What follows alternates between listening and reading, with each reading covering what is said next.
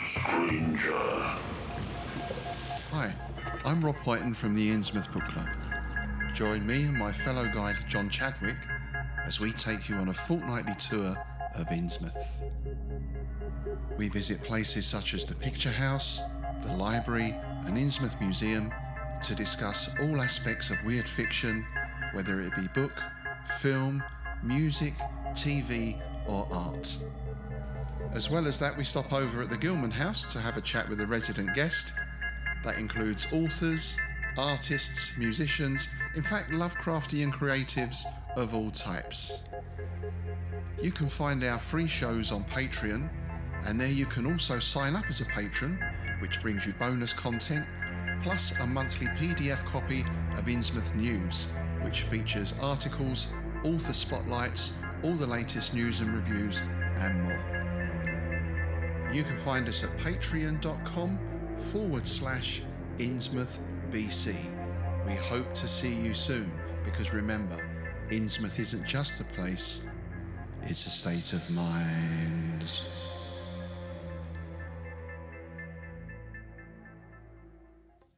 You're listening to KZOM, Oleander Public Radio.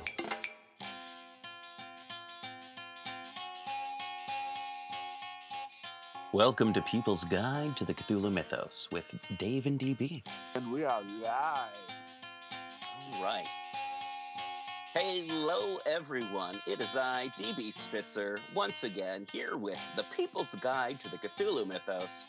On my virtual right and my virtual other right are Gretchen and Dave. How are you two doing this week? I, I Doing think good. name for other right is left. Yeah, yeah. I think that's a technical he has name. two rights. It's all right. It's Oh, all right for rights. Two rights make two, two rights make a right, uh, wrong. No, they make an airplane. Okay, enough of the bad puns. I am well. Good, good, good. How's how's everything been going in uh, y'all's neck of the woods? Cold. yeah, rainy. It's yeah, yucky. same. I didn't get to see the sakura trees. I'm kind of bummed about it. I'm hoping that I'll get like a small break in the weather to get to check them out. But yeah, mostly it's riding my bike by it, going, "Whoa, it's so pretty." Yeah, yeah. All right. So this week we've we've uh, we've got a couple of things going on. Dave, uh, we've got a guest this week. Yes, we do. We have Ed Guinn, who played uh, cattle truck driver in the last two minutes of Texas Chainsaw Massacre, and basically, in my opinion, made the movie. And he Mhm. answers the que- the question: What is or where did Black Maria Trucking come from? Okay. Mhm. All right. Very cool. Very cool. And then we've got some movies. And first and foremost, we're going to be talking about a Lovecraftian place, Sarkomon. So I don't know if you hide the D like I do, but I don't know. I kind of pronounce it like like you would like Saruman. Yeah. So I was like, Sakraman. Sakraman. I, I just call it Soccer City. So yeah, uh, first up we've got Sarkomon, uh, which is a place located in the Dreamlands, created by H.P. Lovecraft for the Dream Quest of Unknown Kadath. I can't think of any other instances of it existing prior to that. I, I, I don't, to my knowledge, it wasn't, it didn't appear in any short stories, but I, I think you are correct.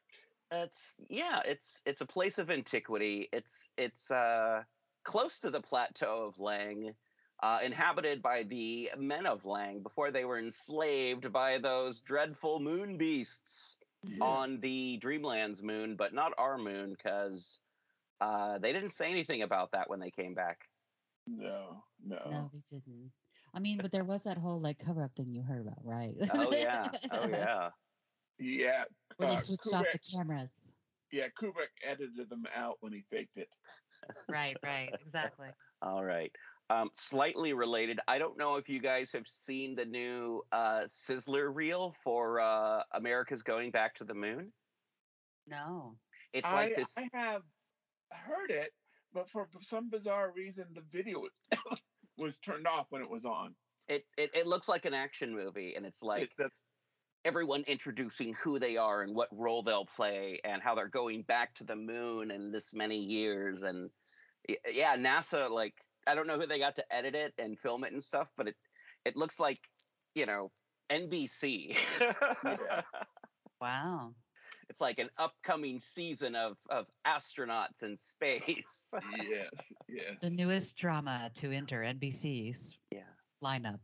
abc's 2023 moon Artemis, the series. Yeah, yeah, yeah. I'm excited. I mean, you know, I'm, part of me is like, we can't spend all that money to go to the moon. We've been there. What, what, what are we doing? And then the other part of me is like, moon. That's awesome. We need to go to the moon. Yes. You, you, you, you saw the scissor reel and, and you bought your ticket. yeah, Sarkomand. Uh, what else do we know about it? So I got out my copy of the Call of Cthulhu HP Dr- uh, Lovecraft's Dreamlands Mhm, mhm. uh, from Chaosium. Not that little tiny one that first came out with the black cover. but yeah, no, the big one with the boat cover. on it. And it says that there are tunnels that take it to Leng, and Yeah. that that's where the the um, the the men of Leng, and I assume there are women of Leng too, come and travel, Mm. and that even though it's abandoned of human beings, this is where Oorn lives, and Yeah. Oorn uh, was a goddess that first, or as near as I can tell, first appeared in a Brian Lumley story, Mad Moon of Dreams Okay. and she's basically the wife or mate of Mnomquah, yeah. and that's what that she lives under the ruins there. Okay. All right.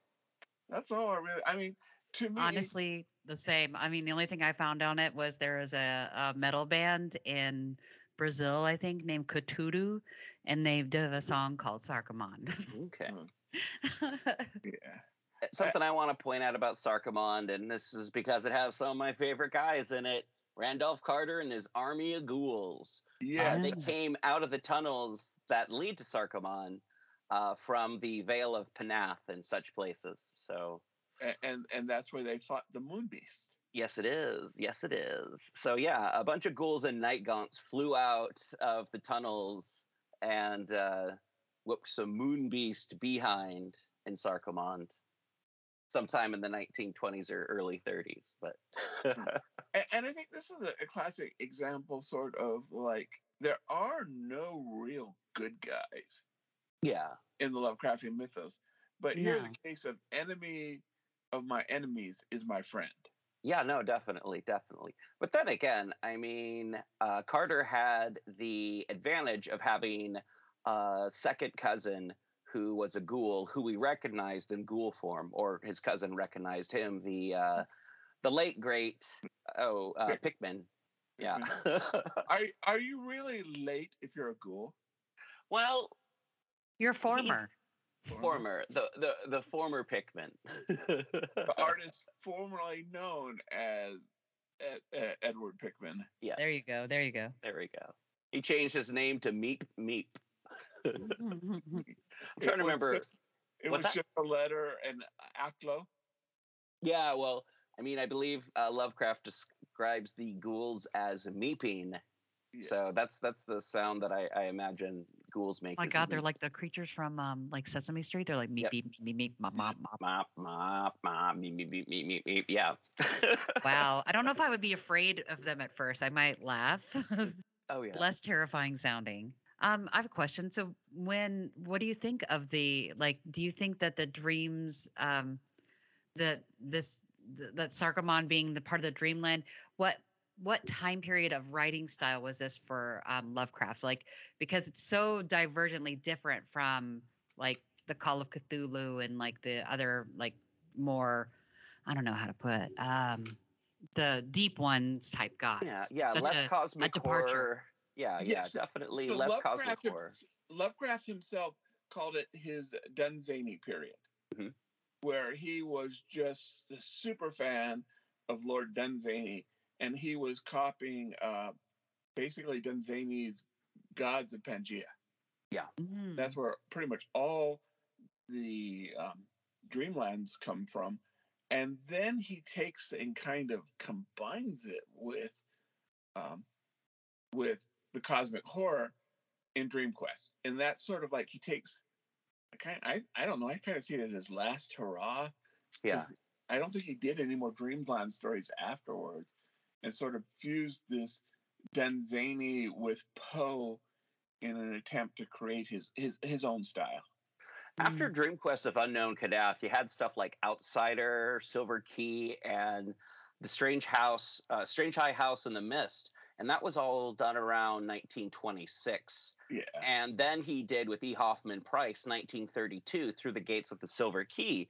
That was kind of like, I- in my opinion, his really kind of um, like Swan Song.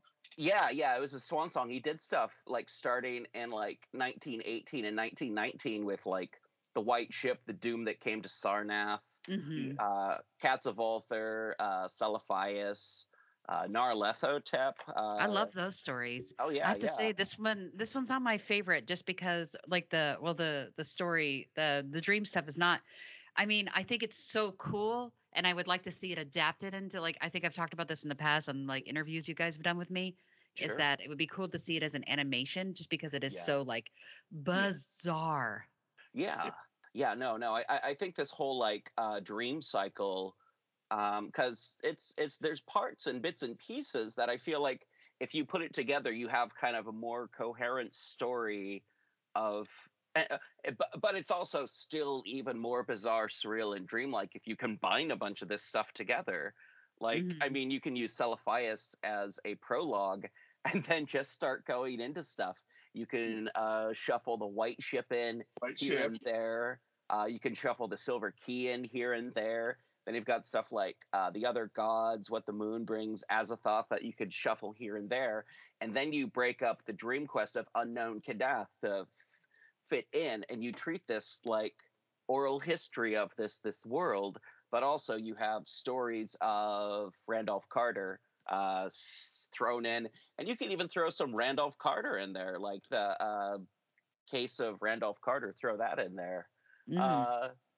And anyway, you know, um, kind of like it's a story of the Dreamlands, but it's also a story of Randolph Carter, but it's also a story of the Silver Key at the same time. It's just just kind of like this trinity of things that all kind of go together in a Lovecraftian, Dunsanian sort of way that all kind of change from the beginning to the end. Some more drastically than others. So, so did that answer your question?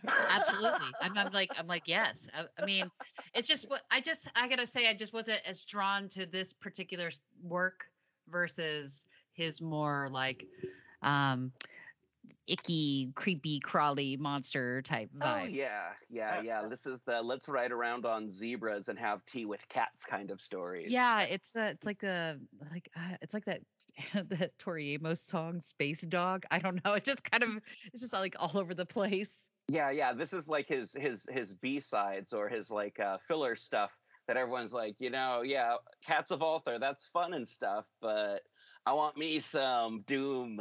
I want me Yeah. some. Uh, I want me some uh, uh, Shadow over Innsmouth, baby. Some cosmic dread. yeah, yeah, yeah. Let's get some slime in there.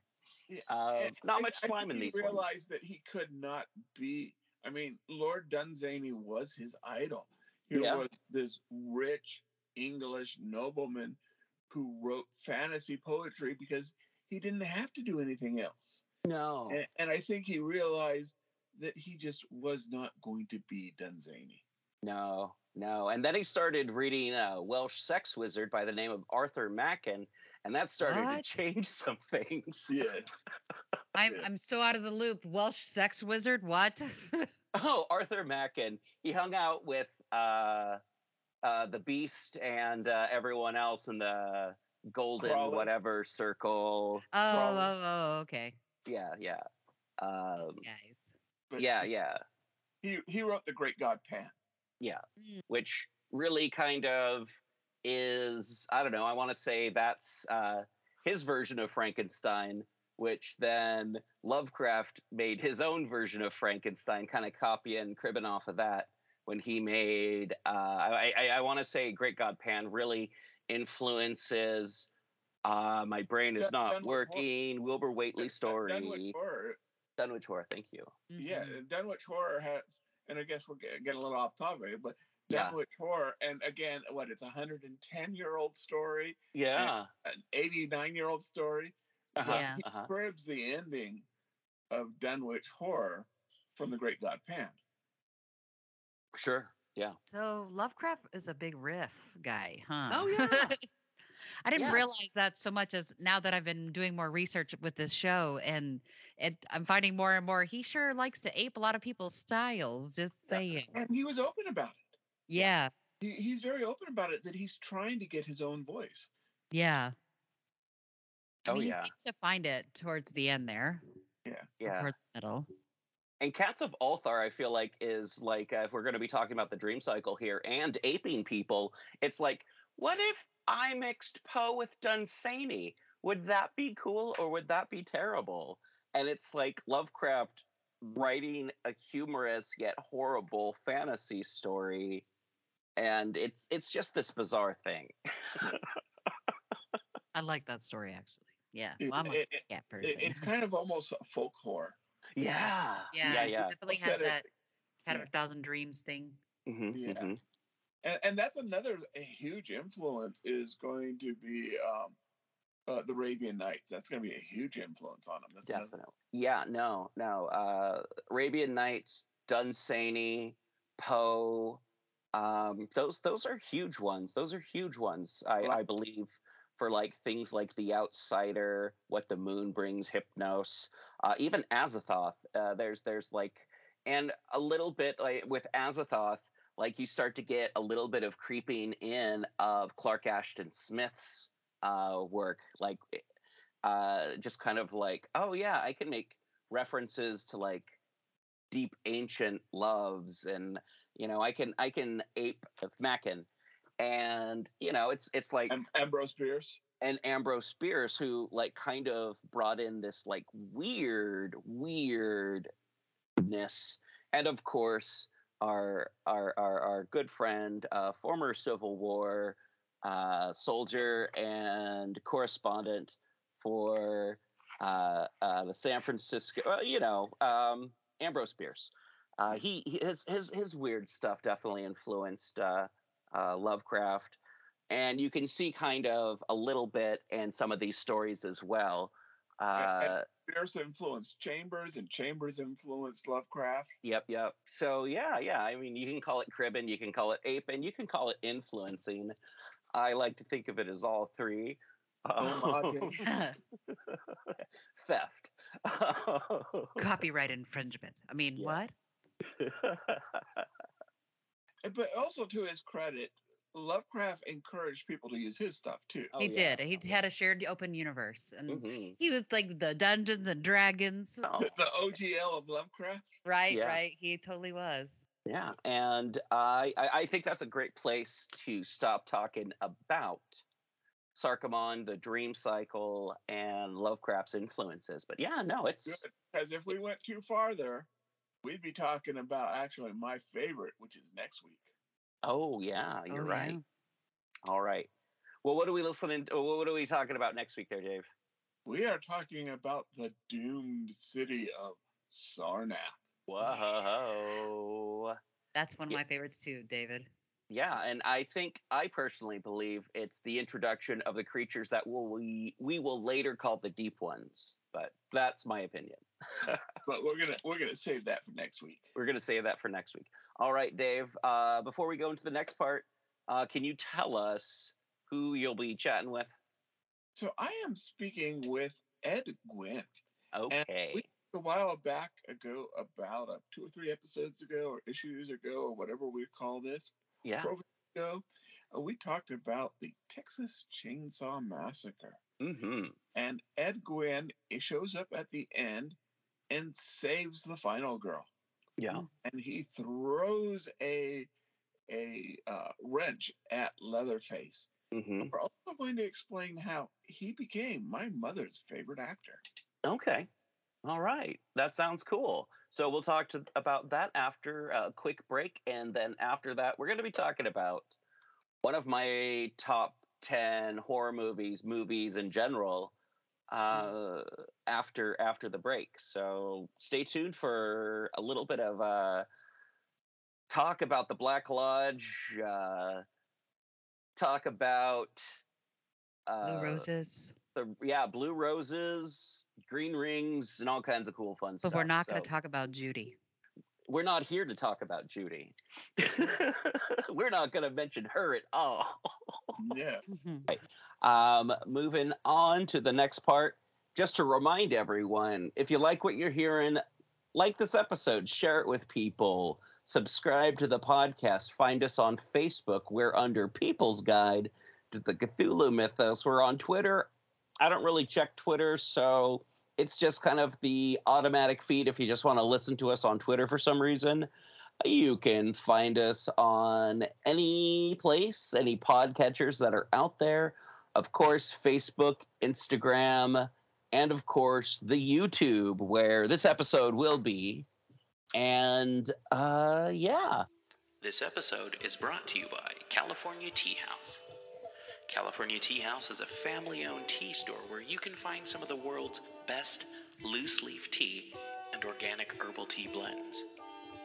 Like a fine wine, there is no comparison between fine loose leaf and common broken leaf tea bags. So, yeah, no, check them out. Check them out. They have quite a bit of pretty awesome tea collections. I'm a huge fan of their white teas. Uh, they have a tea club that you can join, but you know, they've got green tea, black tea, white tea, oolong, that uh, rooibos, and herbal tea. They've also got teaware. So check out California Tea House in the show notes.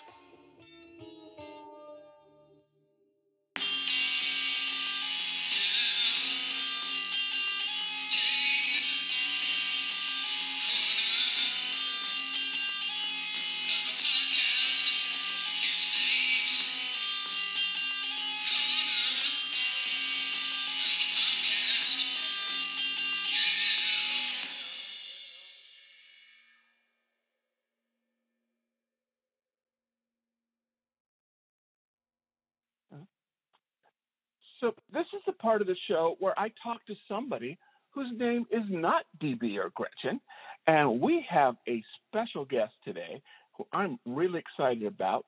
Uh, can you introduce yourself to our audience? Sure. My name is Ed Guinn. I'm a native uh, Texan uh, and uh, have lived in lots of places growing up, but uh, I still claim uh, Austin as my primary home. And uh, that's it. And I think we're talking because of my part in a little uh, scary movie uh, 50 years ago. Yes, you are my favorite character in that whole movie, and that's why we won. And, and what is that movie by chance? Texas Chainsaw Massacre. And, and what is the name of the character that you play?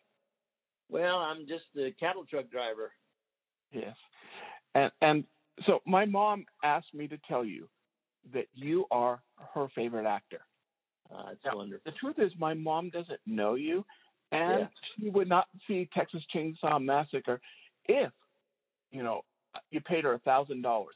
But Uh huh. you took the time and even if I'm in my fifties, you took the time to talk to her son on the phone. You are immediately her favorite actor, Tom Hanks who?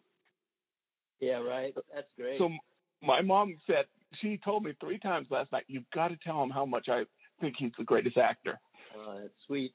Well, her her attitude about the movie directly parallels my wife's attitude about the movie, Oh. so I understand entirely. So, so how did you get involved in uh, the Texas Chainsaw Massacre? well, uh, the history is can be, uh, I guess, attributed directly. My participation in the film has to do with Austin and hmm. the fact that Austin was a little town. And it was a little town where everybody knew everybody else. At least there were little cliques of people that knew each other. And we were the cool kids and didn't have much to do with the rest of the population. There were about 50 or 60 people, a combination of motley, uh, you know, writers, artists, uh, Mm. mu- musician wannabes, uh, you know, just uh, uh, theatrical types, and uh, we knew each other. We hung out together. We went to, you know, uh, concerts and you know folk sings in those days. That's how I, how I knew Janis Joplin, and she was, you know, I wouldn't call her a friend, but she was certainly an acquaintance. Spent time with her, carried her drunk ass around a few places in the back seat of my car. You know, Yeah. it was a, What it was a friends little do. town, huh? What friends do. Yeah, exactly. And uh, uh, the uh,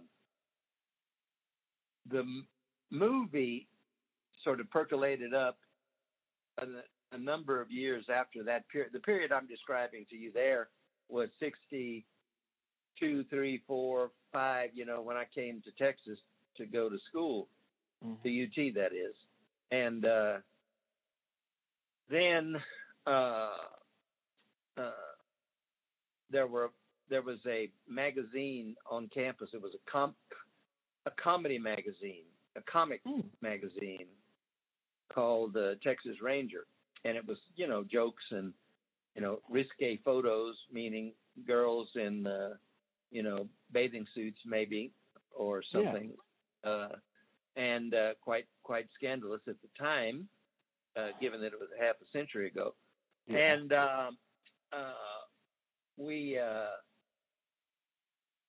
hung out. I was one of the kids that stood on the corner and hawked these magazines to the frightened uh, newcomer students, trying to get them Oh. to to buy them. And then the payoff for all of the distributor uh, kids was a, a keg party at the end of the week uh, after the uh, after the magazine was published, and that was another kind of tightening of the. It was a locus around which uh, uh, everybody kind of gathered out of that small group of artist types, and uh, uh, among them was a guy named Bob Burns. He was, in fact, uh, an editor at one time of that magazine, The Ranger. Mm. And so I'd known Bob, you know, from basically 63 or 4.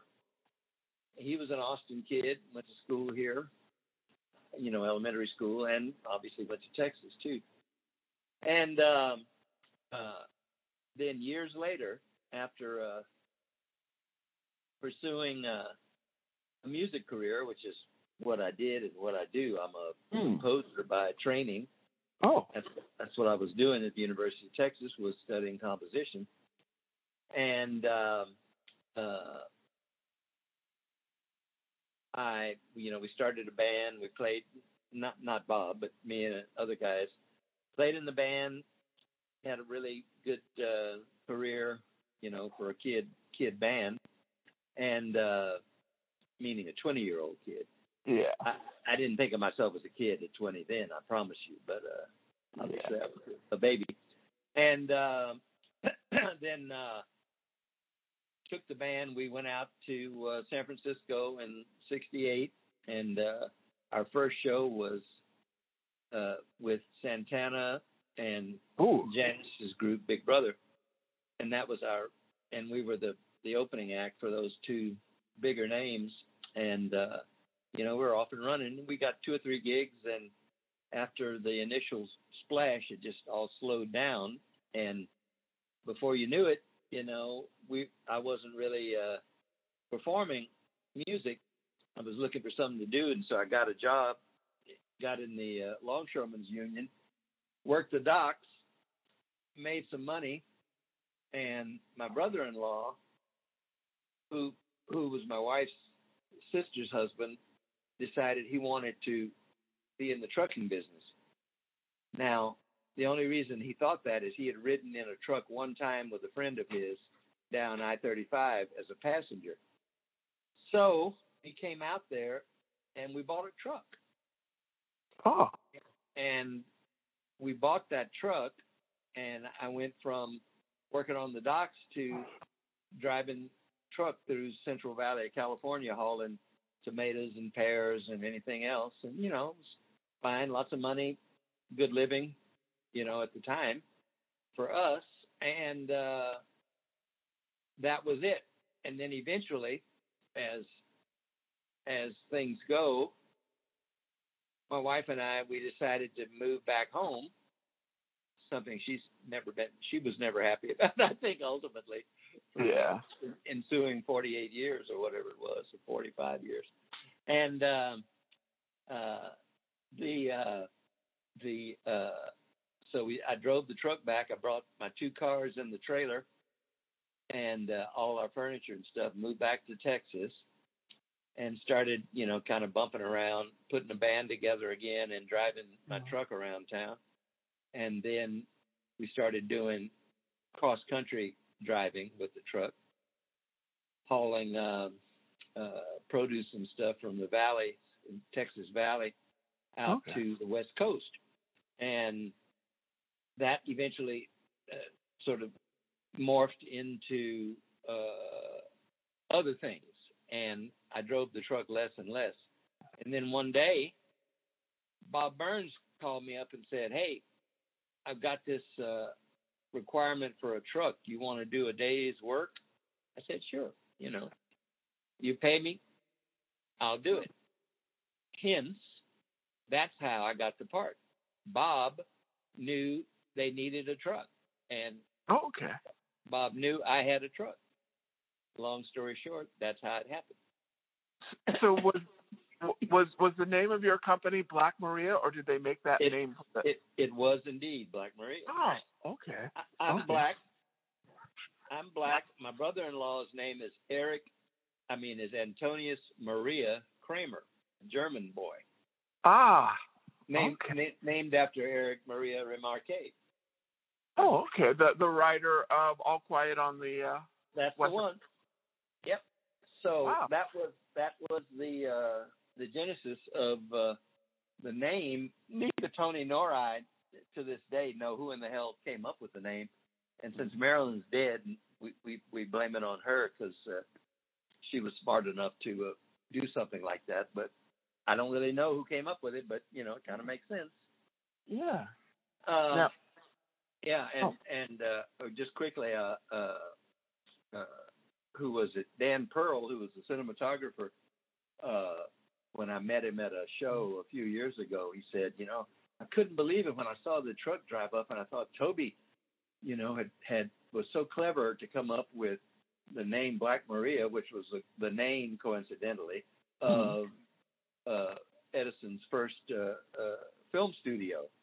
Oh. the, the Black Mariah because it was a big black uh, set on a turntable that he could rotate into the sun where he needed it, and that was called the Black Mariah. Of course, also the cop wagons in New York were called Black Mariahs too. So anyway, but we were Black Maria, and uh, oh.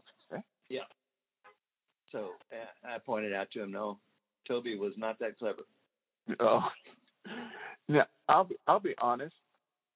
I would love there to be a TV show where your character just drives a truck around the country and throws wrenches at monsters and Yeah. slashers.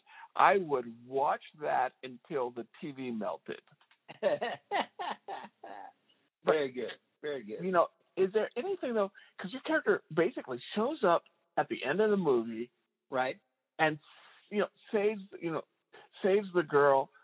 We don't know his name. You know, did, oh. did Tobe give you any information or any background information? Maybe you created.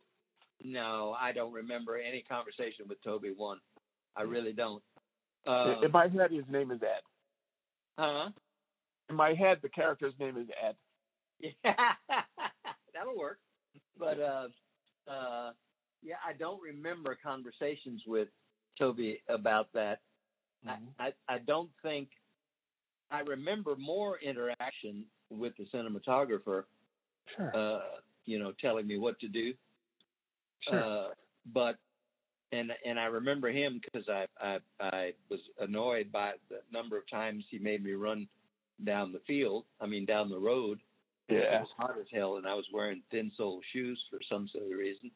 Oh. And uh, anyway, yeah, that. Uh, but now, what you saw was my interpretation of what uh, was expected. But I'm sure Tobe gets the bulk of the credits is he's the Mhm. director, but I think it was uh, a lot of the inspiration came from uh, from Daniel Pearl, frankly. Okay, excellent. Now, is there maybe uh, any other experience of shooting, or maybe experience with fans uh, in the last five decades or so that you're willing to share with us, or you can share with us? Uh, well, what people probably never made the logical connection to is my time in the movie is about Mhm. was about as short as my time in the movie. In other words, I Mm. went out on a given morning early to a truck stop where they had rented a trailer. We didn't haul cattle. So Okay. I didn't have a cattle trailer. I went out to this truck stop where they had set it up, hooked up to this trailer, and drove to the set at about eight in the morning. Started shooting, drove uh, up and down the road until about four thirty or five, and then left. And that was it. That's my entire connection to the shooting of the film. Ed was there, and Marilyn was there, and Gunnar was there, and that's it. I Oh. never met. I never met. Uh, I never met anybody except for those three until 40 years later. Oh, okay. I didn't know him, didn't interact with him. I wasn't a you know a theatrical type. I wasn't in pursuit of parts, and you know Mhm. I just wasn't in the uh, in that uh, milieu, if you will. And so um, there there was uh, very little interaction, you know, uh, on the set with any of the characters that we think of. I mean, I never met. I mean, uh, I don't think I'm. No, I didn't meet John even uh, Okay. until a show we did. All of us did in uh, Indianapolis. Uh, I met John there, and Danziger I knew because I had. I I met Allen well after the movie. He hired Mhm. my production company to do write some music for uh, a uh, a little company he had. It was kind of a a, a goofy uh, uh, dress up like a clown and go sing happy birthday for somebody, you know, at their office. Oh, okay. That was his company doing that kind of stuff, and so I wrote him a couple of pieces that he could broadcast on on the radio for uh, his company. But that was, you know, probably ten years after the movie. No, probably more like five years after the movie. Mhm. But that's yeah. I mean, I, I I wasn't involved. They hired me. Uh, what they hired, you see, is not an actor. They hired a truck. Truck. I was the truck was the character. I was just the operator of the truck. You see, that's kind of the dynamic. It, So- it, it was a two for one off a deal. Y- yeah, yeah. You they get the truck and the driver. Right, exactly. You couldn't get the truck without the driver, so Yeah. yeah. Um, people that I've met, uh, you know, Gunnar told me this when I the first show I did, which was Texas Frightmare in Dallas, Okay. um, and uh, that was 2012. Mm. Um, I did a I did a, a little movie for Kim uh, called Butcher Boys. I did you know just a cameo. Stick my head pops up, Yeah. walks around the corner, no lines, you know, goofy expression, and that's it.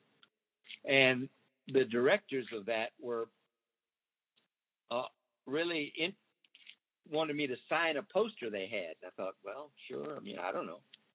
And so I signed it, and he said, "Man, you need to, you need to. Uh, people really want your autograph, and blah blah blah, blah blah blah." And I said, "Oh, okay. Well, great, thank you." And then just went on back to my life in Austin. The, the shoot Yeah. in San Antonio, and uh, uh, this guy calls me up and wants me to come to Dallas and do do his show, you know. And I was floored when I got to that show. Um, uh, there were people had come from Germany, Oh wow. England, England, you know, Canada, a guy from Italy, uh, all over the world basically, just to get my autograph, man.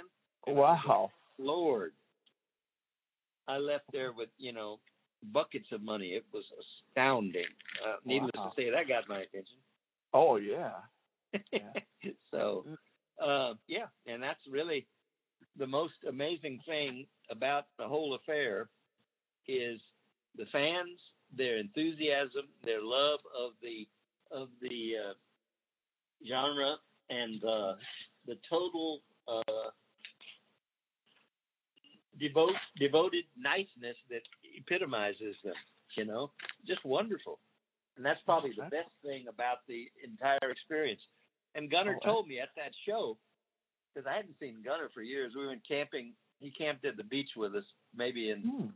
80 or so. Oh, yeah, I, I didn't tell you the connection with Gunnar, and I'll go back to that in a second. But Oh, thank you.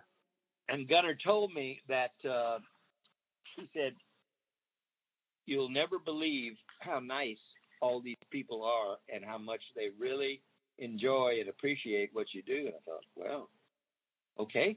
And boy, by the end of that weekend, I I knew what he meant. Fabulous, fabulous interaction with the nicest people you've ever seen. So Excellent. Gun- Gunnar, Gunnar is is Icelandic by birth, okay, okay. and he came. He was an immigrant kid, came to Austin as a young kid, and kind of grew up there. Antonius Maria is a German kid, born in Mhm. Landstuhl at the German at the American air base there after they bombed the hell out of uh, most of Germany Yeah.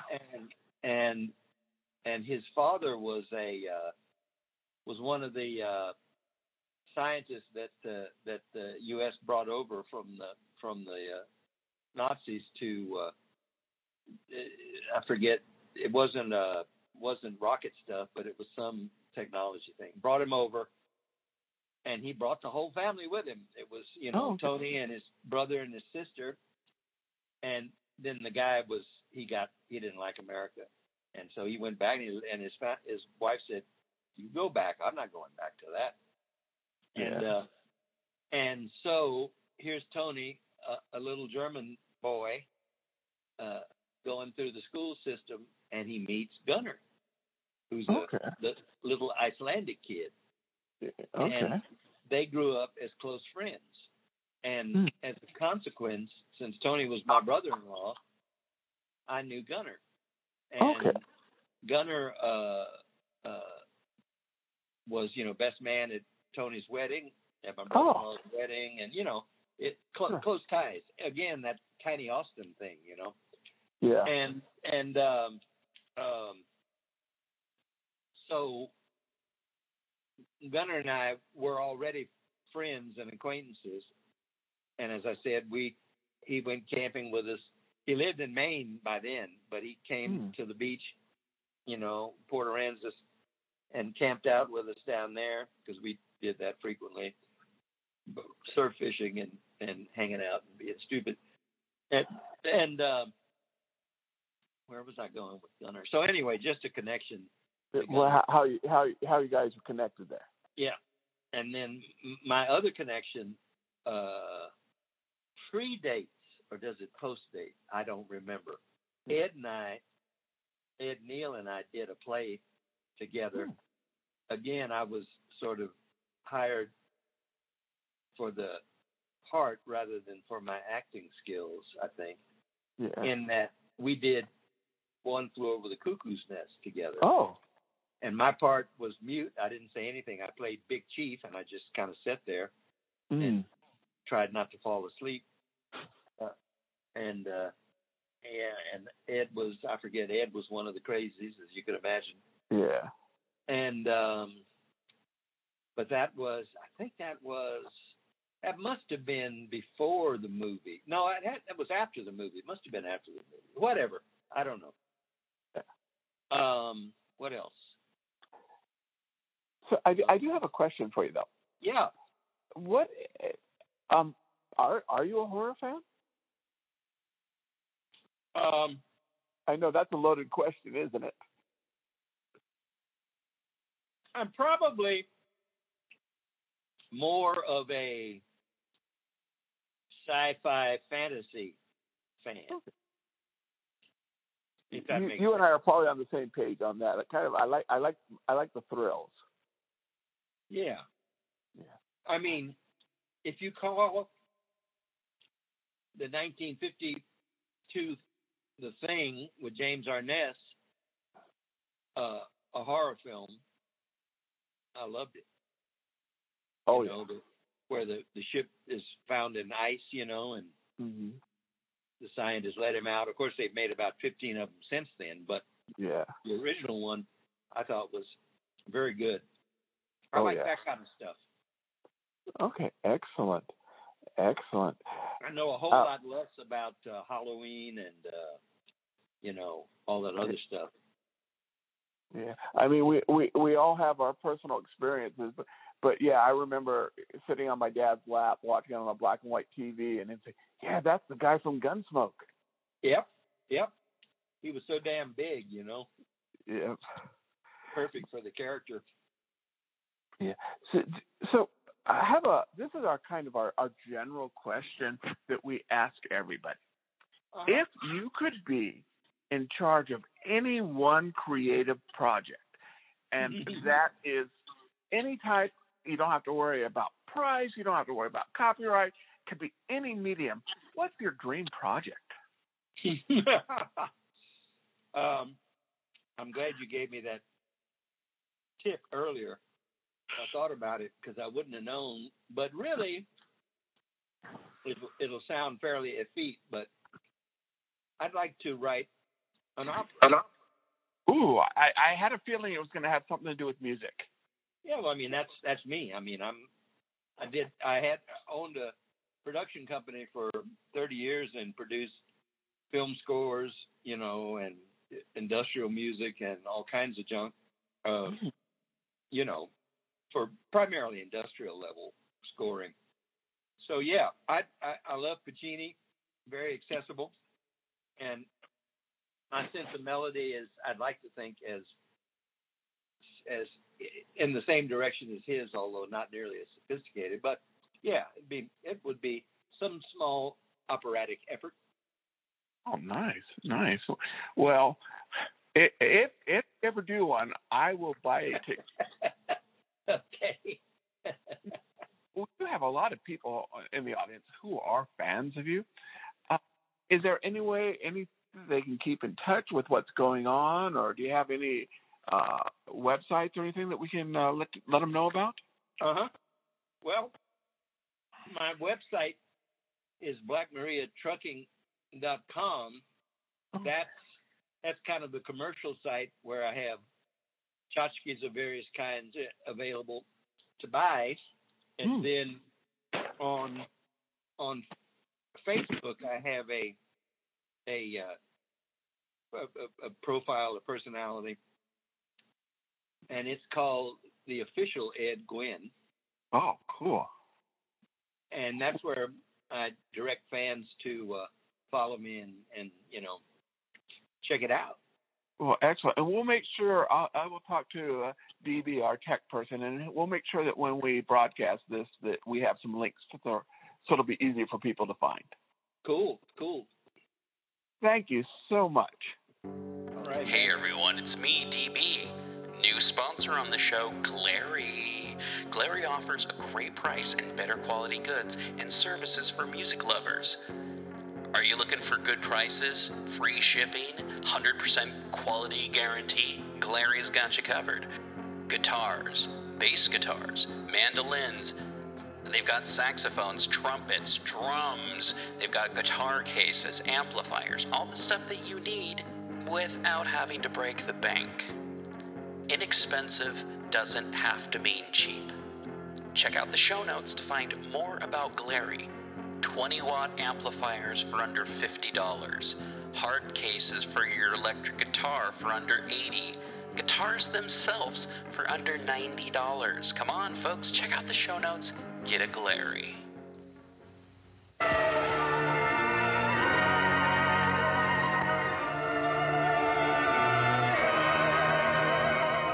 Prepare for a spine tingling, nerve shattering podcast featuring all your favorite monsters. You won't believe your ears when you listen to Monster Kid Radio. Here are your hosts, Derek M. Koch, and his ever rotating stable of guests discuss your favorite classic and sometimes not so classic monster movies. Subscribe to Monster Kid Radio through iTunes or Stitcher, or visit monsterkidradio.net before the next weekly episode of Monster Kid Radio. Go through the archives for interviews with Sarah Karloff, Victoria Price and Joel Hodgson. Listen to discussions about movies like Creature from the Black Lagoon, Island of Terror, and King Kong. And don't forget convention coverage from Monster Bash and the HP Lovecraft Film Festival. Classic Monsters, Modern Talk, and the head of Rondo Hatton. Only on Monster Kid Radio.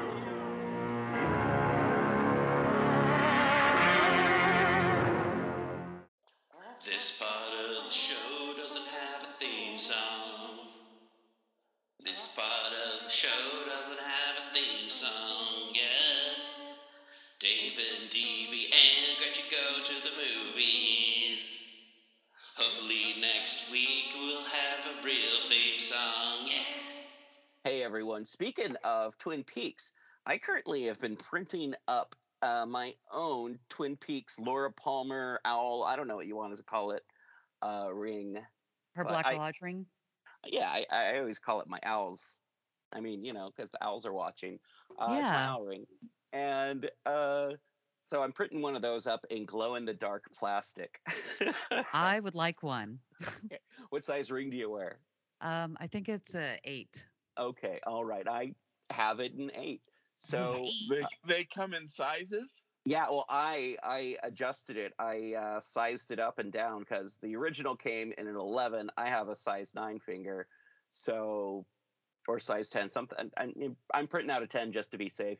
And uh, yeah, I'm doing that on my AnyCubic printer, folks. Cool. So if you want to, you can get one for 169 right now. Uh, use my code. Uh, click on the link and get yourself a printer that you put together yourself. But it's a pretty decent sized printer and it prints really fast. And I like it a lot. All right, back to the show. You're listening to KZOM, Oleander Public Radio. Hey everyone, we are back, uh, and we're, we're we're talking about movies this week, and the movie we're talking about is Twin Peaks: Fire Walk with Me, 1992. I want to say 90 1992. Yes, directed Yeah. by David Lynch. Uh, there is no Mark Frost to be heard of in this movie, so Uh, I, I heard they they were fighting by this time. yeah, Oh, yeah. yeah, they were fighting by this time, but we're not going to go into that so much. So there's certain elements that are not in this so much that would be in the television show Twin Peaks. And something that people got mad about was the fact that it didn't have the same tone of a wacky, quirky town with a murder going on and surreal elements occasion- occasionally. So what we got was a psychological horror with constant surrealist elements and symbolism and a dreamlike state, much like Sarkomand. So I I've heard that people who have not experienced the series Yes. have a completely different experience and tend to enjoy it much more than those who have.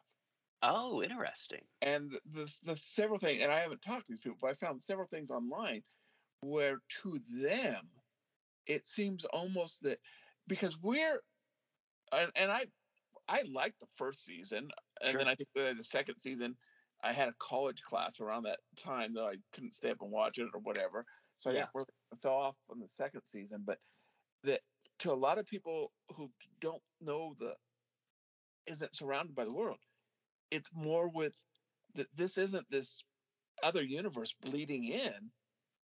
It's Laura Palmer's coping mechanism when she realized that her abuser is her father.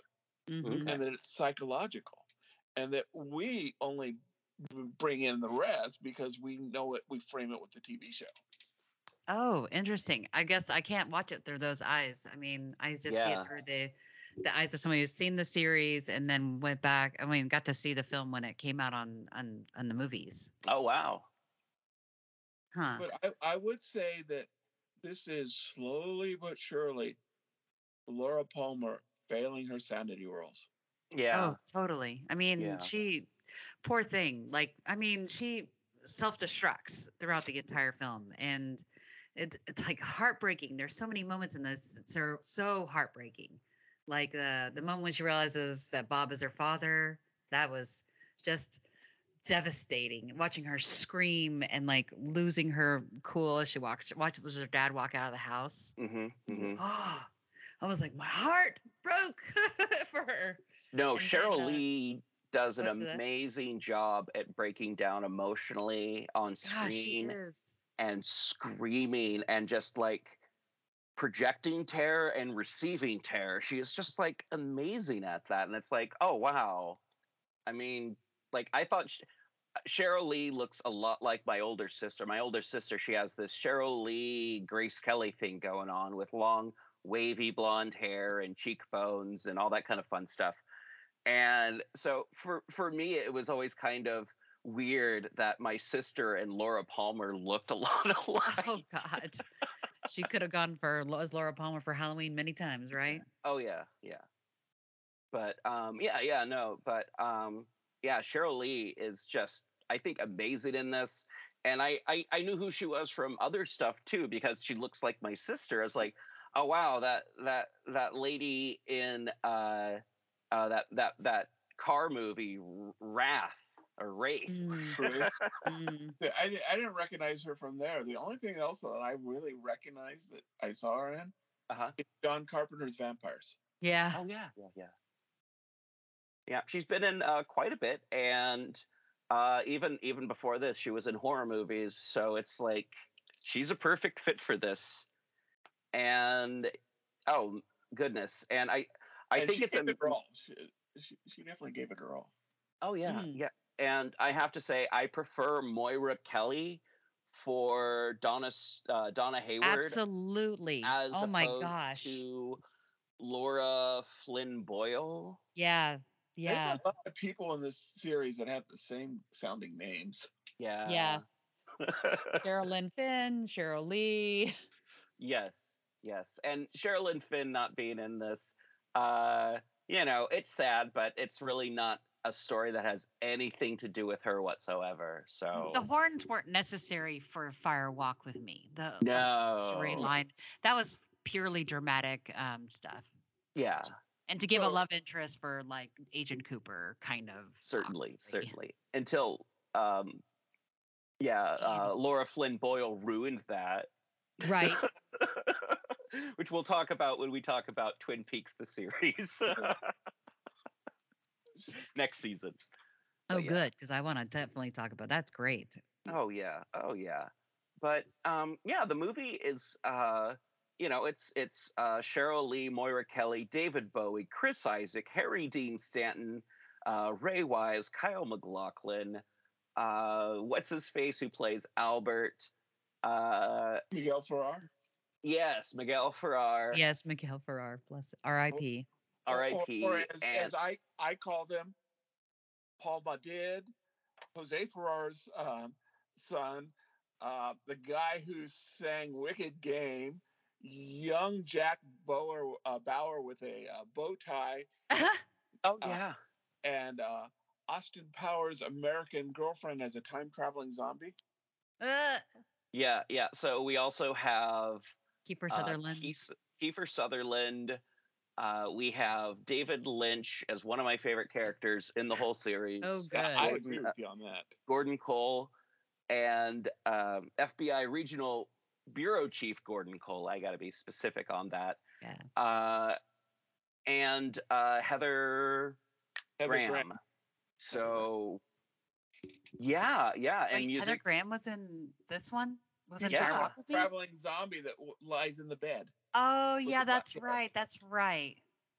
and of course, uh, music by uh, Angelo Badalamenti. That I always mess up that name, but I try. Angelo Belamonte yeah, yeah. I And the love- movies. Oh, sorry. and Julee Cruise. Julie and Cruise Julie. Cruise. I don't know if she ha- d- d- uh, does she sing anything in here. Yeah, that really tragic ending song. She sings. Um, I think it's called. Hang on, it's called something about blue. Oh, it's um, questions in a world of blue. Okay. And it's that song where she's like the very like um angelic part is happening. Oh, I get Okay, chills every time. I hear it. It makes me just so sad. Gotcha. Gotcha. Gotcha. Gotcha. It's that moment when Laura's like accepting that she has that she has to sacrifice herself. Yeah, the song that I really like that plays throughout this is uh, "Sycamore Trees" with vocals by Jimmy Scott. It's that horn, that slow horn that's like. Yes. But yeah, it's it's it's slow horn that kind of plays throughout the movie in bits and pieces. Uh, yeah, no, this is an amazing film, in my opinion. It uh, it wasn't very well regarded when it came out, but as the years have gone on, it's become more and more well regarded, of course.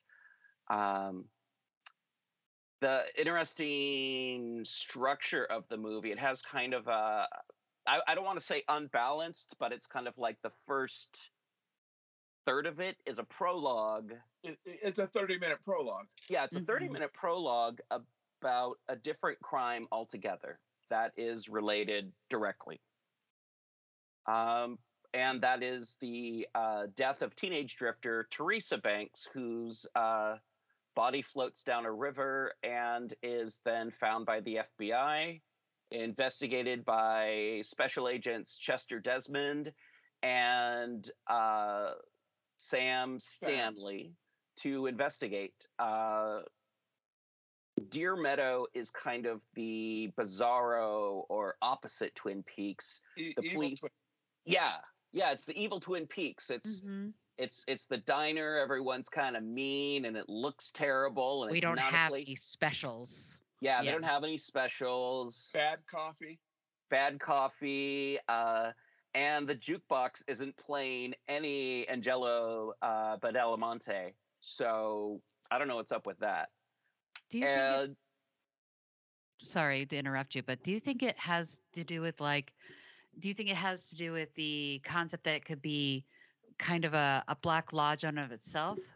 I don't know. I I feel like it's it's it's uh there's a lot of parallels. Like there's or concepts of by the Black Lodge? what's that? Or co- possibly influenced by the Black Lodge. Oh, definitely, definitely could be influenced by the Black Lodge, and but it's like uh, you don't have uh, you don't have the uh, big huge lodge. I mean, you don't have the big huge hotel. You have the dinky uh, trailer park. yeah, but and you do have curtains. It's Yeah. constantly appearing. Besides the red ones that are in Mhm. the entrance at the Black Lodge, Yeah. there's like the green curtains um, that where um, uh, bu- bu- bu- bu- David Bowie's character walks through um, in the those deleted scenes. uh-huh. There, remember how he's coming out of the hotel room and then he passes through a set of green curtains. Yes. Yeah, I have See? not the deleted the deleted scenes. Yeah. What's that? I have not seen the deleted scenes.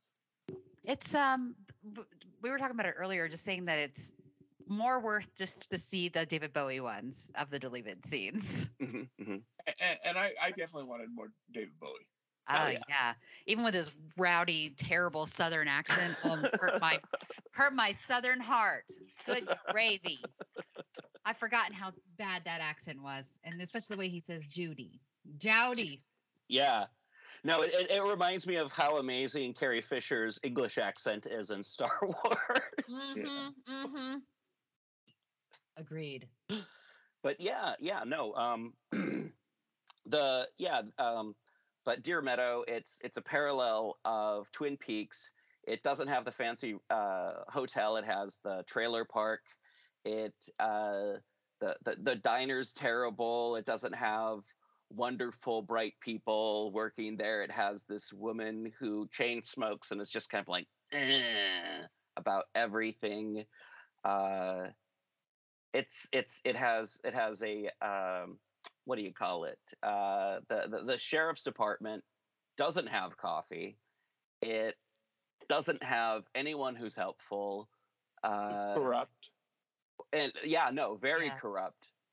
Um, you know, the the deputy in Twin Peaks is like, you know, wouldn't hurt a fly, while the deputy in Deer Meadows uh, is is dealing cocaine. So, And, excuse me. And the uh, the uh, guy at the uh, uh, trailer park yeah, is the first person to be killed by a full-grown xenomorph. yep, that's true. Harry true. Dean Stanton. Harry Dean Stanton, um, playing himself as usual. I think Harry Dean Stanton just plays Harry Dean Stanton unless they're like, "Hey, we want you to play uh, a mean crooked guy," and he's like, "Okay, well, I'll just have to do a mean crooked Harry Dean Stanton." But I mean, that's what you hire him for is that that base personality. oh yeah, oh yeah, yeah, yeah. No, no, and um, this this this movie, um, it it It- it's, a- it's an onion. It's an onion. yeah. I was well, gonna say it's also considered his masterpiece. That's what they're saying. A lot of um, a lot of movie quote movie enthusiasts of David Lynch's films say that this movie is one of his like masterpieces yeah. because it is so buried in um, lore and um, uh, of like he's very into transcendental meditation Mhm. And he's really into a specific like uh, I think it's called like Maya or something like that Okay. uh, the idea of Maya is um, that which is not and that which does not exist. Okay. It's Interesting. kind of the it's part of the Judy thing where Judy is a metaphor for the surrounding spiritual ignorance of the extreme negative force of Maya and Maya Yes. being the the nothingness. And so I feel like the everybody, especially in like Deer Meadows, are like really affected by this nothingness and this Yeah. lack of spirituality. So whereas when you go into Twin Peaks, there the dream starts to change and shift. Yes. And we're seeing like this idealistic world of like this teenage um icon, and then we see the true darkness underneath, and it's it's all so Yeah. so no, much. no. It, the, the the the imagery of that we first see of Laura Palmer is her and her best friend being like two sweet girls in the late 80s, early 90s, walking down a street in February wearing sweaters, being goo-ga and like, oh golly gee about everything. It looks like it could be the 1950s or 60s, but it's it's it's it's this small college uh, not college town it's this small um town Uh, a mill town. Uh, yeah yeah it's it's it's uh, a slightly large logging town so And, It's- and Donna especially has, because she is the naive sort of innocence, she Yeah. has this very 50s appearance. And Laura gets very upset. I mean, not just because she wore her clothes, but because she's becoming her. yes right. And she Yeah. didn't want her to fall subject to Bob. yes yeah I no. think Bob, but also everything else that was negative in the town. Mm-hmm. yeah which it's Which is all an influence influence. yeah it's an influence and oh goodness uh the influence where it comes from that that's its own episode itself but i, I want to say like the short and long of it is there's this dark influence that leland palmer brought into twin peaks as a child from his i can't remember if it's grandparents or aunt and uncle's uh, summer home, there was a man named Bob that Yeah. somehow affected him, and then he became affected by Bob. But that could just be a uh, um, metaphor for child abuse. So, so yeah. So, so the trivia I found hmm when they originally wrote the series, they wanted it that they never knew who the murderer was. Yes. Mhm. But Bob, the guy who plays it, Mhm. Silva, I forgot what his first name is. Oh, He um, he- He he's the set dresser. yes. Yeah, He's Yeah, the he was Frank an set dresser. accident. and that you know it came to him because that he was like in an angle he wasn't hiding well enough and it dawned on you know lynch this is a great character but apparently if you go back to the original episode Mhm. he's actually accidentally in a mirror Yeah. Mhm. so Oh, yeah. it's it's it's almost like they planned it that way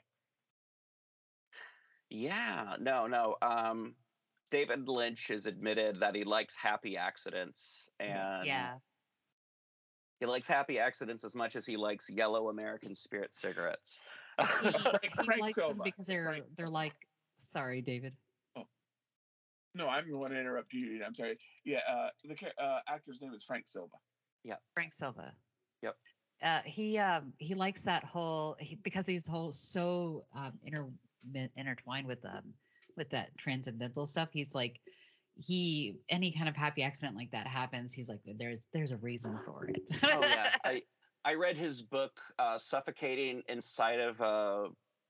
No, no, catching the big fish. One of the chapters is called like "Suffocating Inside of a uh, Plastic Clown Suit," um, and it's just more like I don't. Anyway, uh, catching the big fish. It's David Lynch talking about his meditations and TM and all that other kind of uh, transcendental meditation. I don't do it, but I Nobody know pay about for it, it. by the way. Nobody pay for it. Nobody pay for it. Don't take a class on it. You can do it online. Don't pay for it. Yeah, yeah, no, it's it's well that ends my summer job too for me to figure out. But yeah. Um but he'll talk about like he'll just like have a cigarette, go into TM, and then come out and go, Oh, I need to make a lamp. And while I'm making that lamp, I'm gonna think about this and I'm gonna use this lamp to light up the room over there, but then I'll also know what this person's thinking because they made the lamp. And it's like, okay, cool. All right. If that's what works for you, David, then do it. I love like all the dreamy um sequences in this film also sure. like the um the the old lady and the little boy with the mask up walking Oh, up to her and going this picture would look good on your wall Yes. um those kind of moments have a to me like a slightly lovecraftian vibe so i that's why i was telling you earlier how i thought these were so so good together the dreamlands and then talking about this film because there are those dreamy elements and then like the the boy taking like whispering behind his mask talking about the man behind the mask Yeah, yeah. There's there's things like the High House in the Mist that kind of feel like uh, Black Lodge kind of stuff. And oh there's definitely definitely like uh, Robert W. Chambers, uh, King in Yellow stuff that has always made me think of Twin Peaks. And oh i totally versa. could see that V- very much sort of see the black lodge as as Yeah, Carcosa yeah, and I, I, I can see, absolutely I can see how the Black Lodge could be something kind of like in between Carcosa and the Dreamlands. mm-hmm. I could see And that. yeah it's it's it's it's something that leaches out and affects the areas around it. And it's like by the time um I, I i don't know if like deer meadows is like the place where bob came from originally. I would have to watch the show again and see if what leland says and uh but oh man that sounds too hard i i, I have to watch twin peaks again but no i've i'm always uh, well, i feel feel like there's like an annual have to watch kind of vibe for it Yeah. Oh, yeah. Definitely. And um, but yeah, no, no. I, I feel like it came from someplace else, and that place has probably been affected. And I want to say it's probably Deer Meadow, and it's gonna move to Twin Peaks, and it's gonna start consuming Twin Peaks uh, with the Ghostwood projects and the the the you know it's it's starting with the Ghostwood projects, the death of Laura Palmer, the Ghostwood projects, uh, the the the the, the uh, lumber mill burning down. Uh, it's it's it's like the town's starting to, to to die. If like the town's favorite daughter is dead, and like one of the head of the towns is the one who did it, and it's like Bob's gonna move to somewhere else, to something else. And it's like we, I feel like we haven't talked about Bob, but we've talked about Bob, but what I don't know. Bob? yeah i feel like we've talked about bob but i don't know it's it's this concept of this thing that can move from body to body Well, he's a parasite, right? Yeah. I mean, like, and ultimately, and his main goal is the production of garmonbozia, right? which is human suffering and looks like cream corn Delicious. yes Especially that scene of like the dwarf. Um, I'm I'm only saying dwarf because that's what they call him in the movie. All right, everybody. Okay. Yes. Dwarf. Um, the the dwarf in the movie in the movie. Um, there's that close up scene where he's eating the garmonbozia. and We have to watch in slow motion. Mhm, The mhm. corn going into his mouth. It's like. bleh. Yeah. The, the man from the other place saying garmonbozia. Doesn't he and- also say he's the arm? Yes. He's the arm. Yes. Yeah, he's he's the arm. So we're to assume that he's talking about Teresa Banks' arm that went dead for a couple of days, which we find out when Chester Desmond talks to the head waitress at Hap's Diner, the the anti uh, double R diner, the Bizarro double R. But yeah, yeah. And then that makes you go, well, okay, in this place that exists above a convenience store, we have Bob, we have the man from another place. Um, the the magician, right? Is the one armed man? yeah, Mike. Yeah. Mike. But Mike, that was an intense moment too, right? That moment where he pulls up on the side of beside um, Laura Palmer and her father driving around, and he's screaming, and Laura's like screaming and starts covering her ears because she doesn't want to hear it and doesn't want to acknowledge it. yeah, and it also introduces another thing that you know that you're close to the Black Lodge if it smells like burnt oil. Mm-hmm. Yeah. which is something they touch on in the show a little bit and they touch on the movie a little bit. They bring it back round for the the the re the rehashing season Yeah. or season the what's it is it called season three? I think it's called The Return. Okay, so Twin Peaks: The Return, they definitely bring back because, again, no Mark Frost. Um, Yeah. So it has that. It almost feels like you're skipping over, like that the series didn't exist, and that Mhm. you're basically going from, boom, Fire Walk with Me, and then The Return. Has it has a little bit of that vibe. Yeah. I mean, there are still some elements of the Twin Peaks series that are in that, but I definitely think it has more of a that that vibe of and that that dreaminess uh, that Mhm. the that Fire Walk with Me has. yeah, yeah. And there's parts of The Return that I've seen and that I know about that it's like, is this a dream of a dream or is this like the reality? And it's like, is it's it's like it seems like this place has gone to complete and utter hell much like deer meadow maybe even worse but and it's like is that the influence of you know the black lodge because It's it's, the influence of Maya. yeah. but anyway it's it's it's like uh yeah twin peaks in the return not to ruin this for anyone isn't the greatest place it's it's you know ah it's like when you go back to hill valley after uh you know and it's biff's yeah, yeah. Biff's Hill Valley, Hell Valley. But yeah, it's I mean there's no time travel. Oh, actually, I don't know. It's Kind of. I can't say that there's no time travel in Twin Peaks because there's always stuff existing at the same time in Twin Peaks. or like stuff existing 25 years apart, but it's happening at the same time. Yeah. Yeah. So if we've got a second, I want to talk about my favorite symbolism here: Oh, go for Yeah. it. the broken TV. Oh, yeah, yeah. Broken TV is, in my opinion, is three things. It, it's the physical TV that was destroyed when Teresa Banks was killed, Sure. Yes. but it's also it's sort of it's also representative of the Black Lodge and all this. The TV signals are always around us, Yes. even if we're not tuned into it. Yes. We Mhm. can't get a clear picture. But then at a meta level, it's we're breaking away from TV and becoming a movie. Yes. And also, it's kind of like how David Lynch's Twin Peaks is about a treatise of violence on television, if you believe that theory, and a I, I treatise would say of so. violence against women on television, if you believe that theory. I, I would go with that. Yeah. I think and that's- another uh, uh, thing I want to say about um, the Black Lodge and transmissions and stuff is that the man from another place at one point in time it seems like at first he's doing kind of like a oh goodness, I don't even want to make the sound because it's it's very offensive, but like a quote unquote like Indian sound, Oh. like when you put your hand over your mouth and anyway, but yeah. what he's imitating is um like old uh intros to like television or movies where it's like do do do do do do do do do do it's like kind of like they they Oh yeah, the oh yeah, the back there. the back like the um those old I remember those intro things. They use it in Rocky Horror Picture Show as well. yes Okay. yeah I know exactly what we're talking about. yeah I don't know what so- those are called. Interstitials? I don't know.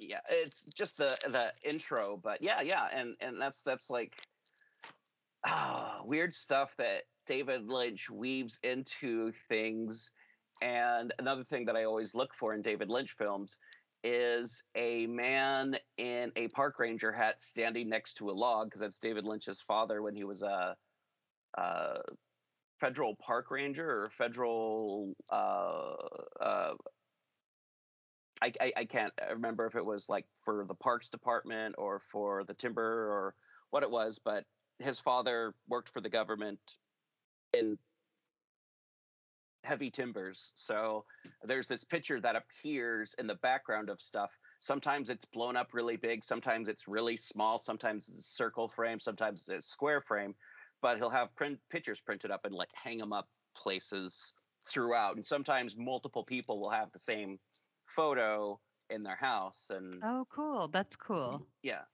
yeah and people are like I like like wait your um your your pick there, David. That was a good one. Thank you. That- Yeah, I mean, because it honestly, it, it's it's really real. Is that's a really good one because also if you think about the way the characters fade in and out like a TV signal. Yeah. yeah Um, if you go into like again Twin Peaks: Return, there's a lot of things about signals and um Yes. s- like traveling sounds and whatnot. Yeah, I, I'm I'm down. I agree. Yeah. That's a great. That's a great one. the the other one that I just loved is when the angel disappears from the picture. Yeah, yeah, that was so sad. yeah But And and you know, again, spoilers, but you know how the movie's going to end because you've seen the first 10 minutes of the pilot. Right.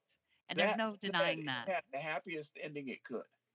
Uh, right the, it's it's it's not i thought it was gonna be i was gonna describe it originally as nihilistic but it's not it has some hope and she like the fact that she sees angels means that she was able to save herself as well from like Yeah. her full corruption like she wasn't completely corrupt when she died and that's No. why she chose to kind of die so to speak because she knew going into that that she was not going to make it through that night. yeah yeah no um and uh, the thing that i wanted to point out is like some people are like oh it's it's it's it's it's the same angel and it's not the same angel it's two different actors portraying angels like ronette's actor and uh, ronette's angel and laura's angel are two different people but it's Mhm. like they've both come to a point of salvation. Like Ronette escapes and is is found the next day in Twin Peaks, the television show, and Laura Palmer, she is in the Black Lodge or the Red Room or whatever, Mhm. but she's not going to be uh, messed with with by Bob anymore because unfortunately Bob is no longer in the red rooms or anything or the the Black Lodge. He is out in the living, yeah, out in our world, inhabiting Cooper's body. Which, where's Annie? Oh, Um, How Annie? Yeah, and yeah, that's it's it's it's uh it's it's kind of a happy ending, but it's also a terrible ending at the same time. I mean, it's Cooper and uh Laura Palmer's soul are are stuck in the red room and they're going to be there for 25 years. So that's something. The thing that I think about is how the original show was set up like a satire of like late night, not late night, but evening soap operas like Mhm. Dynasty and Falcon Crest and Knots Landing, shows like that. And they also have a parody of their show that also is like, oh, here's some extra keys to the puzzle. Uh, we're gonna let you know what's gonna happen, but we're gonna do it with this show. And it's it's it's just very bizarre that it's it's like they have that kind of thing. And a lot of those shows at the time were very much kind of like women in their 20s and 30s walking around in like lingerie and silky robes and stuff like that. But what David Lynch and Mark Frost are doing is they're doing it with like 19 and 20 year old, uh, 20 something, early 20 year old women who are playing underage prostitutes. Hmm And that's so like, how the hell did they get this on the air is what I'm feeling.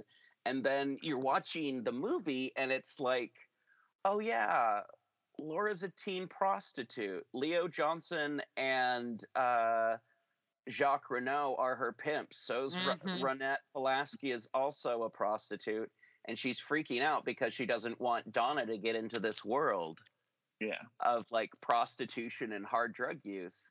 And it's oh man, it's it's it's uh, there's there's stuff that's taken out that really kind of uh, pushes the point that Laura is a teen prostitute and that Leo is like in charge of her.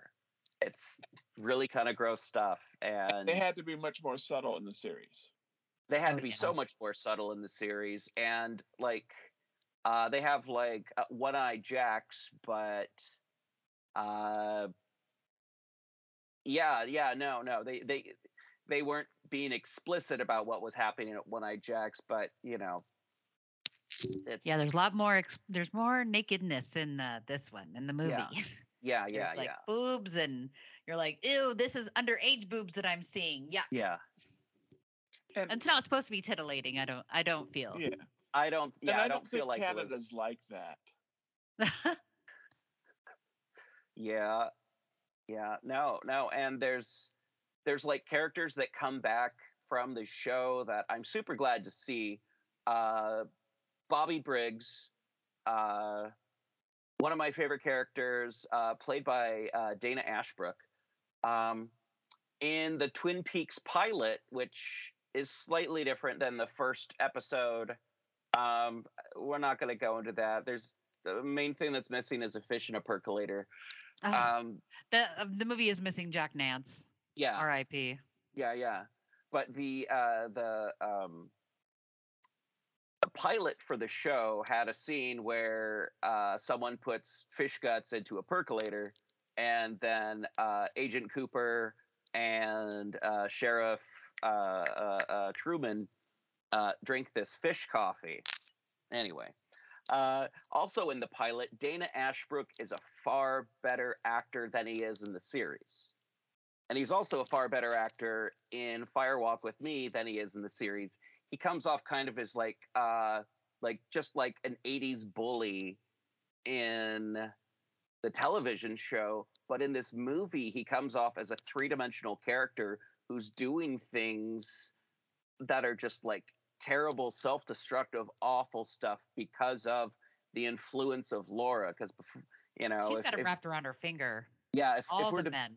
if She has like this magic ability to like tittleize any man. And Oh, yeah. around her. Yeah, yeah. And is it the influence of the Red Room? Is it Absolutely. you know, yeah. And you know, if if we're to be to believed, uh Bobby used to be like a clean cut like bas- uh, uh, football player, you know, if if we're to believe what what his father said about him in like season 2 and like what other people said about Bobby, uh Bobby Bobby wasn't a bad guy and then Bobby became a, a insane jerk.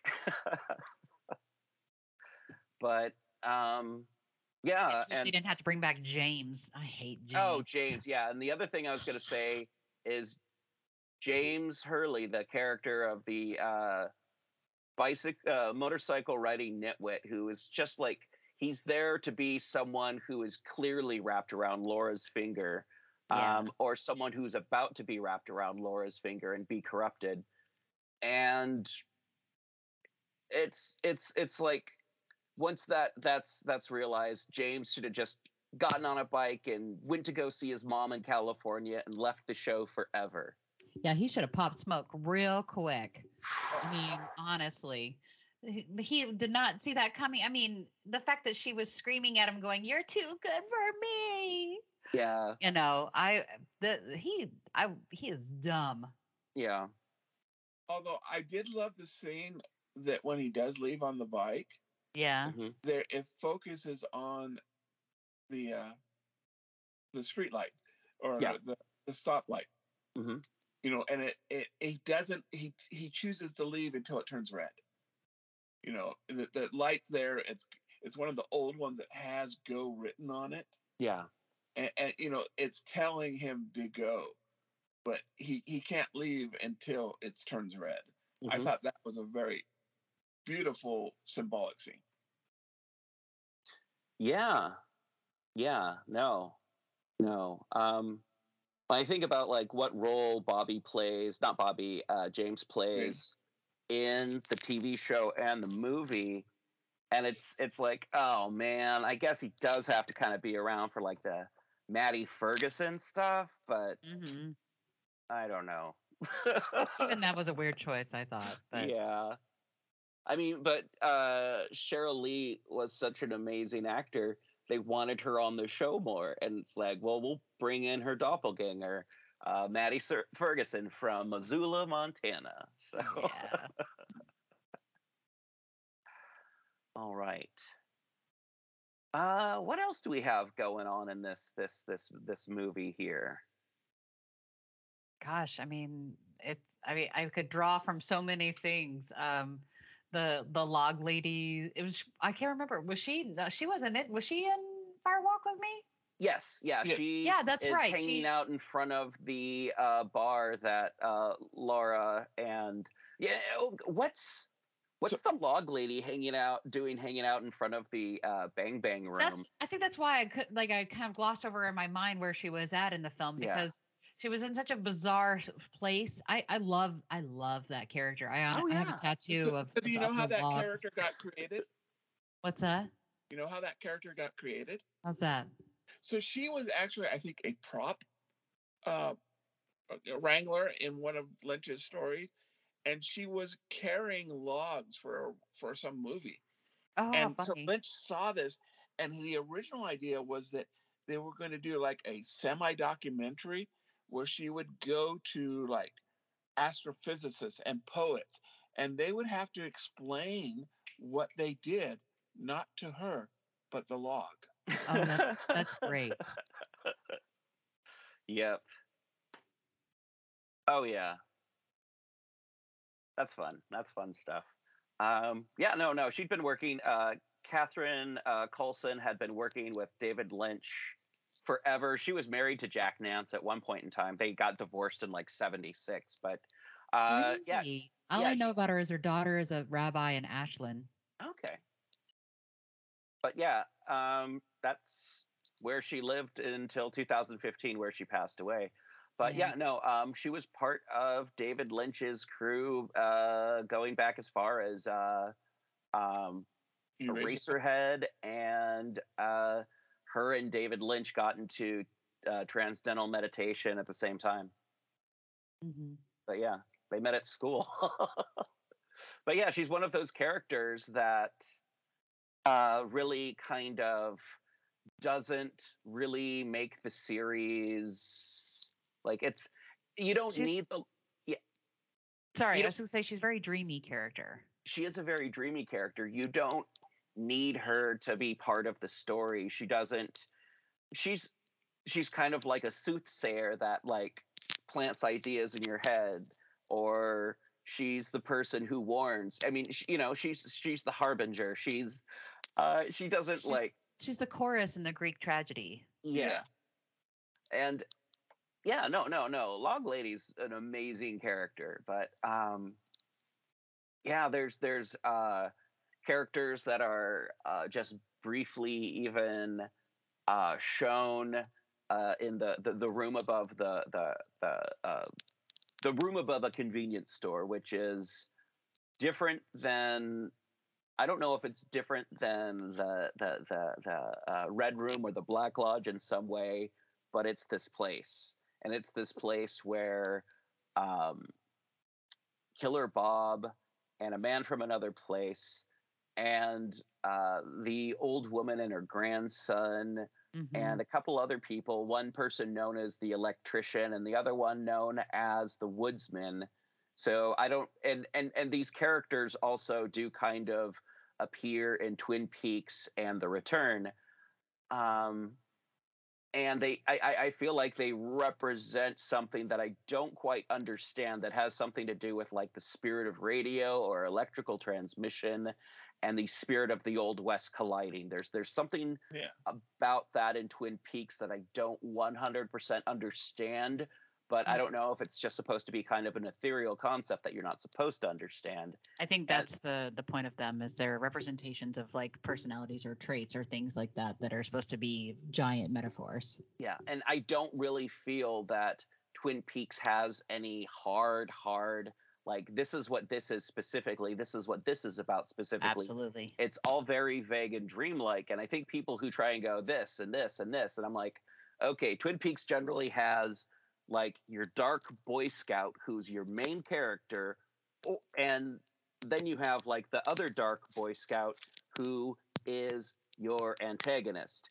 You have like the uh, the dark, disheveled character who is like the ultimate antagonist, but you also have the the uh, woman who knows what she's doing and doesn't need anyone to tell her, but also at the same time is going towards a great darkness while realizing it, but unable to do anything. Yeah.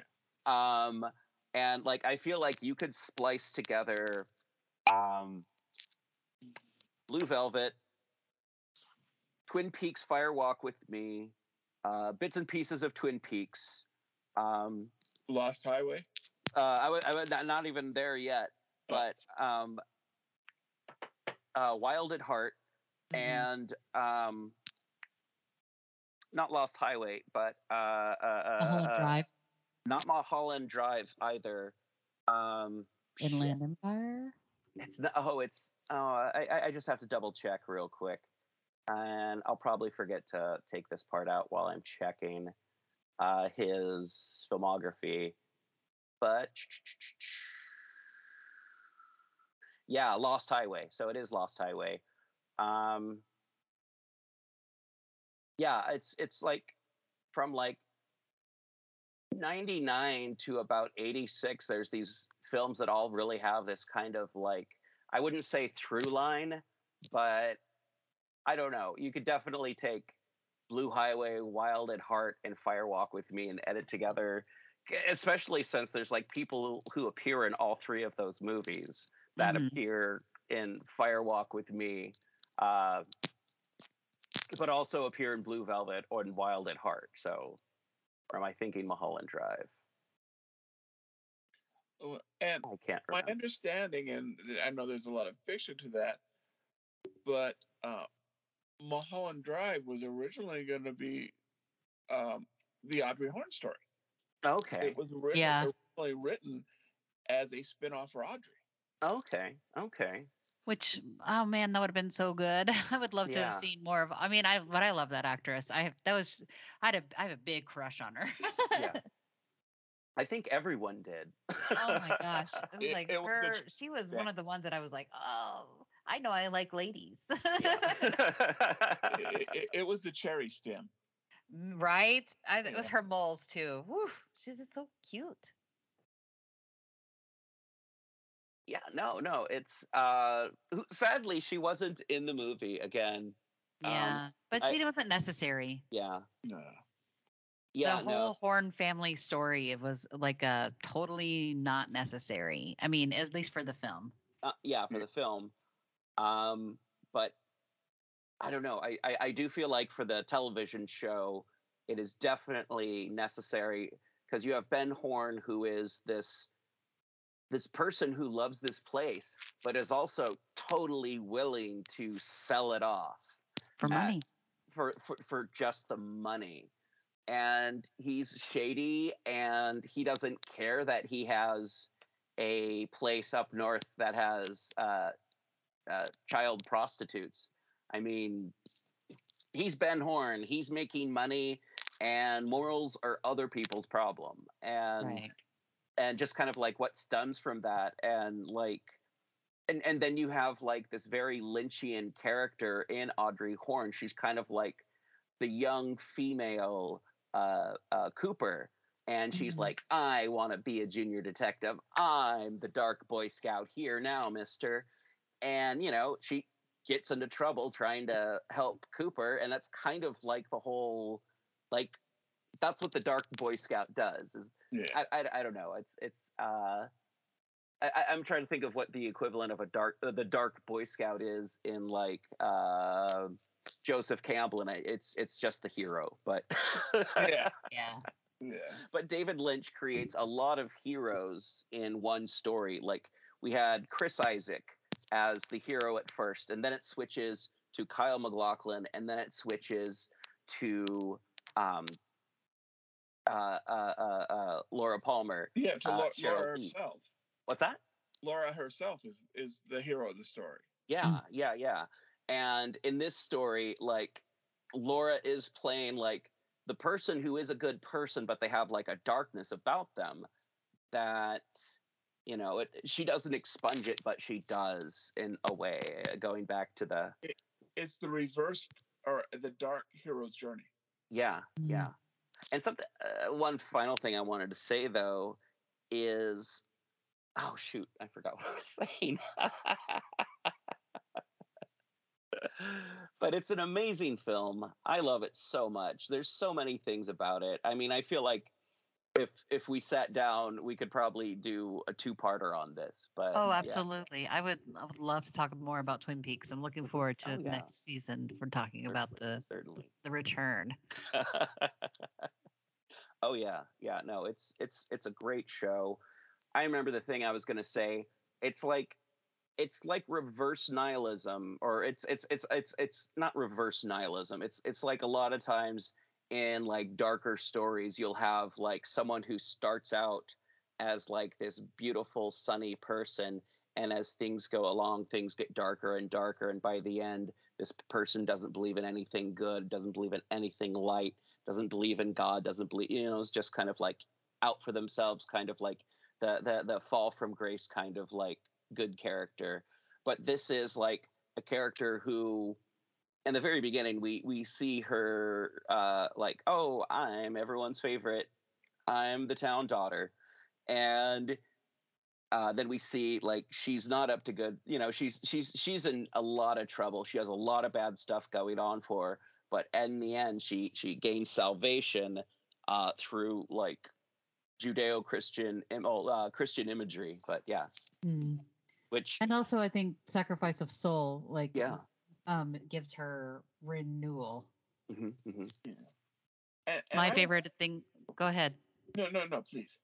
I was gonna say one of my favorite things that's come out of this entire series is the the main quote for Fire Walk with Me. uh-huh I love that particular quote. The through the darkness, a future past, the magician longs to see one chance out between two worlds. Fire walk with me. Ooh, Right? yeah So good. let's rock Yeah, I would say that the series, you know, and as a character, Laura Palmer is defined by her relationships, which is completely legitimate Mhm. because everyone else is defined by their relationship to Laura. yes That doesn't bad writing. It doesn't even mean sexist writing. She is a interconnecting character. yeah yes. Her life and her death is what drives the story. Correct. Yeah, even after she dies, she's still a main character in Twin Peaks. The town itself is its own character, which I Mhm. seem to bring up like everything we're doing lately. I'm like, the town itself is a character. But yeah, Twin Peaks, the town of Twin Peaks is its own quirky town that has its own thing going on. Uh, it's it's not like super quirky, like Northern Exposure super quirky little Mhm. town, but it is like it's it's a little town that everyone knows each other and the the sheriff's department's a little inept but they're good guys and everyone knows your name down at the diner and you know the every you know high Mhm. school has a great team and you know, and the and the the homecoming queen, why that's Laura Palmer. She helps out with the Meals on Wheels, and she does everything. And I don't know, it's She got that weird friend that make, has orchids, and he's kind of Oh, creepy too. yeah, Harold. We didn't. I didn't want. Well, Harold wasn't didn't make much of an appearance in um, Fire Walk with Me, right? Yeah, no, it's it's it's like just like uh, Laura being like, "This is this is my diary. My, you know, I gotta hide it from Bob, and uh, Bob's been doing this since I was a child, and hide this book." And then she does like the turns into like black lipstick, uh, Laura Palmer for a moment. She looks like um, when she has the black lipstick and the pale skin and the Uh-huh. yellow teeth. Yeah. She reminds me of the Shadow Man from Lost Highway, Oh yeah. right? Yeah. Definitely, definitely. Um, but yeah, no, it's it's Not to it's- like diverge us even more. I know Sure, it's getting near yeah. end time. but yeah, no, no, it's it's it's a great movie. Um, if you haven't seen it, and we haven't ruined it for you, uh, go watch it. If you have seen it, you agree with it, it's fun. Uh, watch it again. I'm gonna put in the show notes a link to archive.org so you can watch the Blue Rose edition and see all the extra stuff, and you can decide for yourself it's if it's necessary or not to have scenes with uh, Andy and uh, Sheriff Truman and whatnot. But yeah, Way more more David Bowie. Absolutely. yeah, yeah, definitely. All right. Well, I think that's it for Firewalk with me, and unfortunately, the end of the episode. So yeah. Um, any plans for this week? Um, recouping from this cold, I think I caught. Oh, okay. All right. Anything you want to recommend that you've seen this week? But my family's not going to get together for two weeks. Oh, okay. Aw, you're not gonna be able to do Easter together? Well, no, no, we are. We're just going to Oh. do it the week after Oh, nice, nice, because we have our own little timetable. nice. Anything you two want to recommend that you've seen Uh, in media or I don't Well, know. I definitely recommend the documentary about um, David Lynch's work with transcendental meditation because it is interesting to hear his thoughts and um, where he's coming from and where how he weaves that into his storytelling and films and whatnot. It was um, I wish I remembered the name of it, but it was on um, YouTube. You can look it up, Transcendental Meditation with David Lynch. okay. All right. Very cool. Dave, And do you have I've anything to recommend I've this? watching the weather and, and or goats. Okay. all right. All right. Uh, I want to recommend. Uh, oh goodness, I can't remember what the. It's it's. Uh, I want to recommend any documentary about the history of the English language and uh, where our words and why we pronounce them the way that we do, uh, or in the English language, uh, roughly, and anything like that. It's always fun. I think I found one on HBO or Curiosity Stream, one of the two, and yeah, yeah, it was it was it was really fun. I always like that part of language stuff, history. Anyway, Other than that, I'm reading um, I'm reading some manga, Oro- Orochi Uh-huh. manga, manga right now. That's it. All right. Very cool. All right. Well, everyone, thank you so much for being on the show. And everyone, thank you for listening to the show. We appreciate it. Tell your friends, tell your family. Find us on Facebook, Twitter, Instagram, YouTube, and of course, pgttcm.com. Check the show notes to see how you can save money on all kinds of cool sponsors that we have. And uh, yeah, check out what we're going to be talking about in the future. Next week, we are talking about. Do do do do do. We're talking about Sarnath and the original Hellraiser film. So So good. I Yes. know. Yep, yep. So yeah, Sarnath, Hellraiser. I haven't figured out how they go together yet, but Me I either. I found the I found the way between these two. yeah, yeah, yeah. But yeah, all right. So next week, Sarnath, Hellraiser. If you want to watch along, oh, we're not going to watch it real time, but if you want to know what the film is, so you can watch it and be a part of the discussion in the show notes or anywhere we post things, again on the Facebook, whatever. So that's that. And the week after that, we have uh, my favorite uh, Rogue from a uh, Clark Ashton Smith story, uh, Satampra Zeiros, and then we have Silent Hill, the uh, first Silent Hill film. So Oh, I haven't watched that in a million years, so that'll be Oh, a yeah. good rewatch. it's fun. It's fun.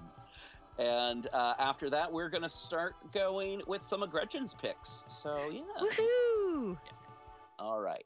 Well, have a good one, and I will talk to everyone later. That was a good show. That was a good show.